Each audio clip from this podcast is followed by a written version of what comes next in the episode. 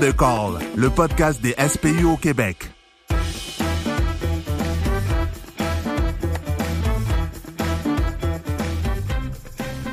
Bonjour, bienvenue en deux calls avec Frédéric. Aujourd'hui, je reçois Roxane Pellerin, qui est infirmière clinicienne pour l'équipe de mentorat du Centre d'excellence en vieillissement du Québec. Ou de Québec? De Québec? De Québec. De Québec. on va, on va aujourd'hui, on va se faire expliquer un peu c'est quoi le vieillissement normal, le vieillissement anormal des personnes âgées, vu que hein, c'est le deux tiers de notre clientèle. Pour cette première capsule-là, c'est ça. C'est une, une première capsule de trois capsules sur la personne âgée. Donc, salut Roxane. Bonjour.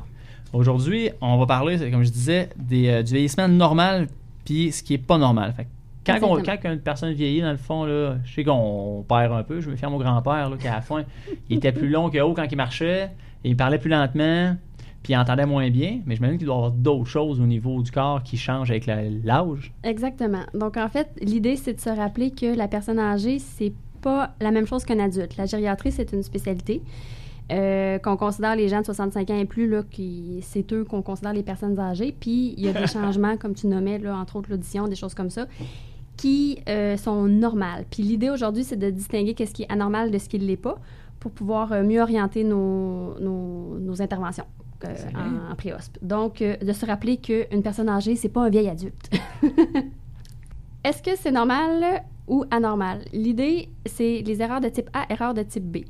Ce que, ben, ça, ça revient un petit peu à ce que je disais avant, c'est qu'on veut détecter, on veut savoir quand est-ce qu'il faut qu'on s'inquiète. Donc, par erreur de type A, ce que ça veut dire, c'est euh, détecter un problème quand en fait c'est relié au vieillissement normal.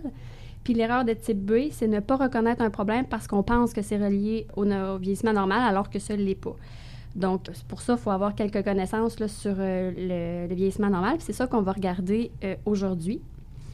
Donc voilà. Je vous propose de faire un survol des, des- des systèmes qui sont, à mon avis, ce que vous croi- croisez le plus là, en pré-hosp. Puis le, ce qu'on va voir, dans le fond, dans les prochaines diapos, ben, c'est juste un survol. là. Fait que forcément qu'il y a autre chose. Le vieillissement normal, ça implique bien, bien des affaires. Mais là, on va faire ça euh, short and sweet. Excellent, ça.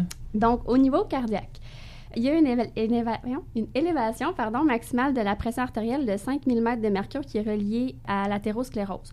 Puis ça, c'est intéressant parce que quand on se dit « Ah, il y a 170 de pression, c'est normal », mais pas vraiment, finalement. Il y a barème- le barème est fixé à 150 pour la pression euh, normale là, chez la personne âgée. Fait que ça, c'est un petit... euh, Fait qu'une un personne petit- âgée de 80 ans, sa tension systolique, on devrait penser être à 150 max? Oui, oui. Ouais. Ça, c'est, ce- en tout cas, dans les guidelines, c'est ce qu'ils nous disent. Après ça, euh, en pratique, des fois, c'est autre chose, là. Mais, euh, mais ça. On, va, on va y revenir un petit peu plus tard. Euh, ralentissement de la fréquence cardiaque au repos, puis une moins grande accélération de la fréquence cardiaque à l'effort. Fait que ça, ça va jouer sur nos valeurs normales de fréquence cardiaque, qu'on verra aussi un petit peu plus tard. Et puis, c'est aussi normal d'avoir de l'é- les irrégularités passagères au niveau du rythme. Euh, Genre des ESV hein? Ouais, des choses ou comme des ça. troubles du rythme. Là, euh, Non, pas de la FA, mettons. là. Ça, ça, reste- ça reste anormal. Mais tu sais, d'avoir justement des petits extracytoles de temps en temps, tu sais, le- les tissus euh, du cœur changent, puis ça peut créer des, des- des petites arythmies qui sont asymptomatiques puis qui sont normales. là, tu sais, comme justement, une de temps en temps, c'est pas, euh, c'est pas considéré anormal. Excellent. Au niveau respiratoire, c'est ce qui, ça, c'est- à mon avis, c'est important parce que ça fragilise beaucoup la personne âgée euh, de son évolution normale là, euh, aux infections. Euh, on pense à toutes nos pneumonies qu'on a, là, ben le, le système respiratoire en prend un coup quand on vieillit. Ben oui. Euh, diminution des capacités inspiratoires puis expiratoires maximales, perte de la tolérance à l'effort, euh, déclenchement plus difficile de l'atout puis une efficacité moins grande aussi de l'atout. Fait que, tu sais, on a plein d'éléments là, qui nous font dire, oups, on est à risque de pneumonie, on est à risque d'infection. euh. Nous, ordinairement, après là, on pense beaucoup quand les personnes âgées ils, semblent infectieux, on pense tout de suite à une pneumonie ou une infection urinaire. Mhm. De comprendre maintenant pourquoi la pneumonie arrive si Euh, souvent. exactement, exactement. Euh, au niveau cognitif, euh, la, la mémoire est aussi affectée par le vieillissement normal, mais pas tant que ça. Je vous énumère quelques, quelques éléments de la, de la mémoire qui peut changer. Donc, on a la mémoire de travail.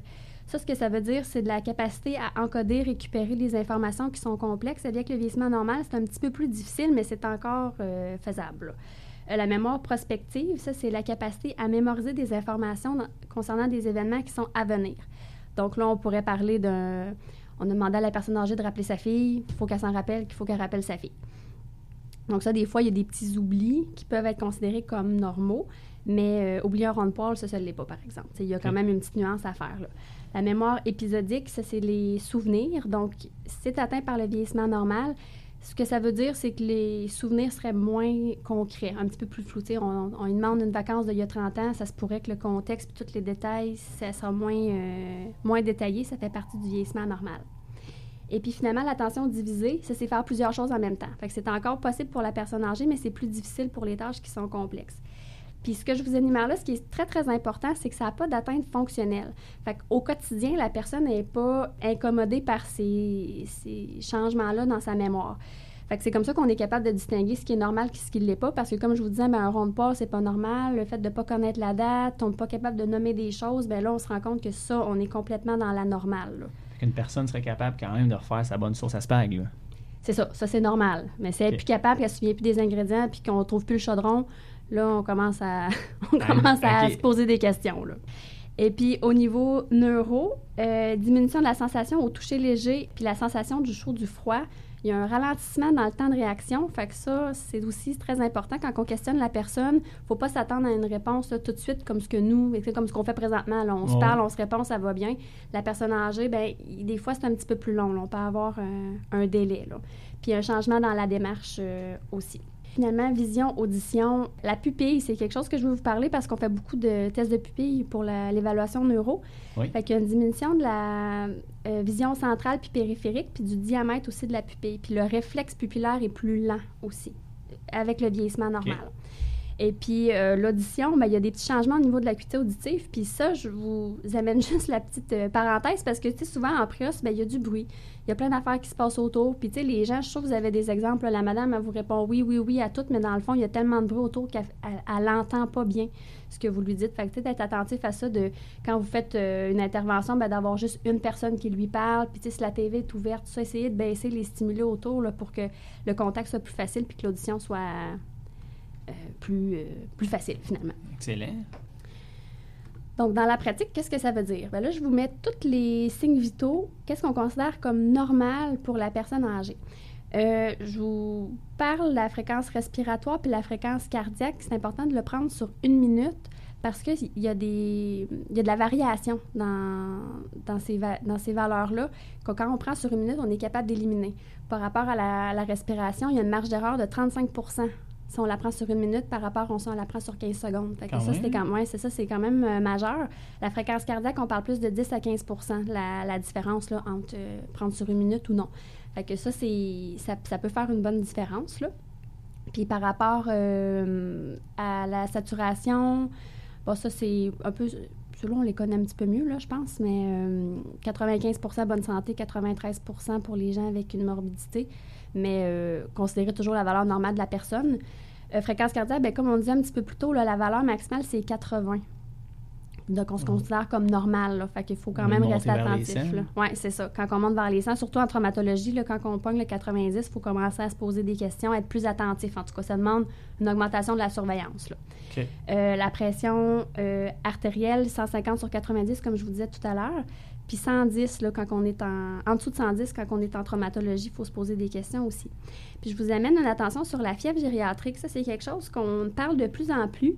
Le vieillissement normal, ça fait des changements au niveau des tissus adipeux, ce qui fait que la température normale d'une personne âgée est plus petite que ce que nous, on aurait comme euh, adulte.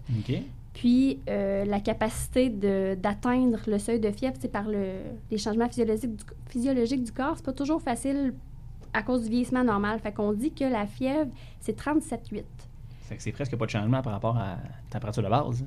pour un adulte. Ouais, Pour effectivement, un pour un adulte. adulte. Ouais, le Après, je vous donne pas de valeur euh, euh, normale de température gériatrique parce qu'eux, en tout cas, dans les, dans les guidelines, ils suggèrent surtout de prendre une température basale, mais tu sais, en priori, OK. et c'est pas, c'est pas vraiment En envisageable. fait, là. la, la- la majorité des ambulances au Québec, ils n'ont pas de thermomètre à l'intérieur. Donc, Ah. nous, on se fie beaucoup au toucher. Fait que là, on a des, on a des protocoles de façon de travailler qu'il faut exclure un- une infection Ouais. pour une difficulté respiratoire, par exemple. Ouais. Puis à ce moment-là, ils nous demandent de savoir s'il y a une histoire de fièvre dans les 24 heures. Ouais. Ça pourrait être plutôt dur là, à ce moment-là de savoir s'il fait de la fièvre ou non. Parce que s'il n'est pas chaud au toucher, puis lui, il l'a pas ressenti, même si on prend une température, à la limite, elle pourrait être no- considérée normale, puis elle serait anormale pour une personne âgée. C'est ça. À partir de, en tout cas, à partir de 37,8, là, ben, c'est sûr que là, vous pouvez pas la prendre. Fait que, fa- à l'œil, c'est Ouais, moins évident, là. Nous, ici, on a une tympanique, là, mais Ouais. euh, c'est pas, pas pareil partout non Ouais, plus. non, c'est ça, la température. Puis c'est souvent ça qui est un peu euh, traite parce que quand on se dit, ah, faut qu'elle aille à 38,5, mais tu sais, si on pense à ça, atteindre 38,5 quand que notre, euh, notre seuil est à 37,8, il y a une grosse, grosse marge. Là. Ben fait qu'il y a comme toute une, une période où on n'est pas capable de, de se rendre compte que la personne fait de la fièvre. là. Fait que c'est pour ça qu'ils ont baissé la, la valeur normale pour la personne âgée. Ah, c'est intéressant, ça. Euh, donc, c'est ça. Maintenant qu'on est rendu bon pour les signes vitaux, euh, je vous parle des manifestations atypiques gériatriques. Ça, c'est super intéressant parce que c'est un élément assez important dans l'évaluation, je pense, puis ça peut nous aider à détecter pas mal de choses. Souvent, c'est là qu'on est appelé, nous autres aussi. hein. Oui, c'est ça. Parce que je suis sûre que vous avez déjà eu des appels là, pour une personne qui se sent plus mêlée, qui est fatiguée, qui est plus capable de faire ses activités comme d'habitude. Puis là, on se dit, mais c'est pas vraiment grave. Mais est-ce est-ce que c'est pas grave? C'est pas sûr. Mais même nous, on se base déjà là-dessus. On Ouais. demande souvent au personnel de la résidence ou à la famille est-ce que pour vous, il est normal? C'est ça, c'est ça. Quand il y a un, un changement de comportement, dans 50 à 69 du temps, du temps, ce l'est. Fait qu'il faut vraiment euh, aller chercher là, plus en détail par rapport à ces informations-là parce que le vieillissement normal fait aussi en sorte que, euh, avant de voir des modifications de signes vitaux, ben on, on pourrait voir des changements apparaître. là. Puis ces changements-là, c'est le changement de comportement, état mental, changement de l'autonomie. Fait que ça, ça pourrait nous indiquer qu'il y a quelque chose avant de voir ben, un pic de température, par exemple, ou un pic hypertensif. Euh, donc, c'est assez important. Donc, on va les décrire un petit peu. Bon, avant, pourquoi manifestation gériatrique? Euh, ben, c'est un petit peu ce que je viens de dire. Là. Puis dans le fond, question de statistiques, là, il y a 50% du temps, une maladie aiguë apparaît dans les 10 jours suivant la présence de léthargie. Donc, ça, c'est un changement dans l'état mental, de faiblesse ou d'un manque d'appétit. Fait c'est quand même gros. Là. Puis 33 euh, de- du temps, une maladie aiguë apparaît dans les 10 jours suivant la présence d'agitation ou de désorganisation. Fait que c'est pour ça que c'est encore plus important de, de faire attention aux manifestations atypiques euh, gériatriques. Donc, comment on évalue ça? Donc, la question, c'est toujours dans la dernière semaine. Bon, vu votre protocole, c'est 24 heures. C'est bon aussi, dans le fond, ce qu'on veut vraiment savoir, c'est qu'il faut que ça soit nouveau, en fait. C'est ça la, la pertinence, là.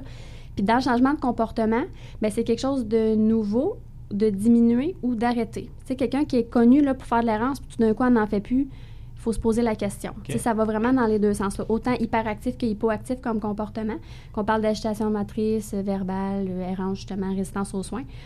Et puis, euh, dans le changement de la personnalité aussi, sais, qu'elle devient euh, super émotionne- euh, émotive, en fait, alors qu'elle ne l'était pas avant. Ça, c'est des questions qu'il faut se poser. Puis, dans ce temps-là, ben, vos alliés, ça va être euh, la famille, le personnel qui est sur place, des gens qui vous posez, pouvez, poser, pouvez poser des questions. Et puis, euh, changement dans l'état mental. Encore une fois, dans la dernière semaine, l'état mental, on l'évalue de deux façons. Il y a la capacité d'attention, puis il y a l'état de conscience. Capacité d'attention, c'est maintenir un contact visuel, répondre à une consigne simple, genre mettez vos souliers, enlevez vos souliers. Personne qui peut pas faire ça, il faut se poser des questions, surtout si elle était capable de comprendre ces consignes-là avant. Et puis l'état de conscience, ben, je pense que vous les connaissez, là, hyperalerte, alerte, léthargie, stuporo, comateux. Nous, on n'utilise pas cette échelle-là, on utilise l'échelle OVPU. là. Fait que dans le fond, on a l'alerte, le verbal, peine ou euh, inconscient. OK. Fait qu'on euh, on n'utilise pas tout à fait la même. Mais on pourrait, alerte, ça change pas. Léthargique, nous, serait, ça serait ce qui, c'est ce qui se rapproche le plus de, de verbal. Stuporeux, j'imagine la peine, comateux, il change pas là, pour inconscient. Ouais. Nous, on n'a pas euh, l'hyper-alerte, on l'a pas. Là. OK. Parce que dans le fond, la léthargie, c'est la personne répond à la stimulation verbale, puis stuporeux, c'est la personne réagit à la stimulation physique. Ouais. C'est quelqu'un qui, qui est bien endormi, puis là, il faut, faut la stimuler, la shaker un peu pour qu'elle réponde. C'est que là, on, on a des changements dans l'état mental. Puis l'autonomie fonctionnelle, euh, c'est par rapport à plein de choses. là. Euh, la faiblesse, la perte d'appétit, les, les chutes, euh, humeur perturbée, l'isolement. Euh, c'est comme tout un changement dans, dans comment la personne agit habituellement, puis là, elle le fait plus. Ça, euh, encore là, il faut se poser des questions. Donc, ça fait un petit peu le tour. Dans le fond, euh, changement d'état mental, autonomie fonctionnelle, puis changement dans le comportement, c'est des choses qu'il faut vraiment être attentif. Puis je pense que ça peut faire une, grosse différence dans la, dans la qualité de vos prises en charge en étant euh, alerte à ces affaires-là. Dans le fond, ce qu'on retient, c'est que les signes vitaux au niveau cardiaque, la tension, pour nous, il faut penser à 150. Si c'est plus que ça, c'est hyper tendu. Puis si, en- si la tension approche des 100, il faut ouvrir. euh, faut avoir un petit drapeau rouge là, pour sentir que peut-être que ça va pas bien. Le cœur, on s'attend à ce que c'est un peu plus ralenti, qu'il y ait quelques petits troubles de rythme et passager, ça, il n'y a pas de problème avec ça. Respiration, là, euh, ça expliquerait nos pneumonies. là. Ils ont moins de capacité, le moment Mhm. sont moins capables de respirer puis de compenser. Euh, puis après ça, le changement de l'état mental, le changement de leurs habitudes de vie, là, ça serait quelque chose à, à demander aux- à ceux qui les connaissent pour être capable de voir changement égal probablement une décompensation quelque part. Sinon, ce que je vois, c'est beaucoup de DEG, de détérioration d'état général, là, euh, qui semble être un signe avant-coureur Mhm. d'une maladie. Tout à fait. Ben, merci Roxane, on va se revoir une prochaine fois pour une suite. Merci.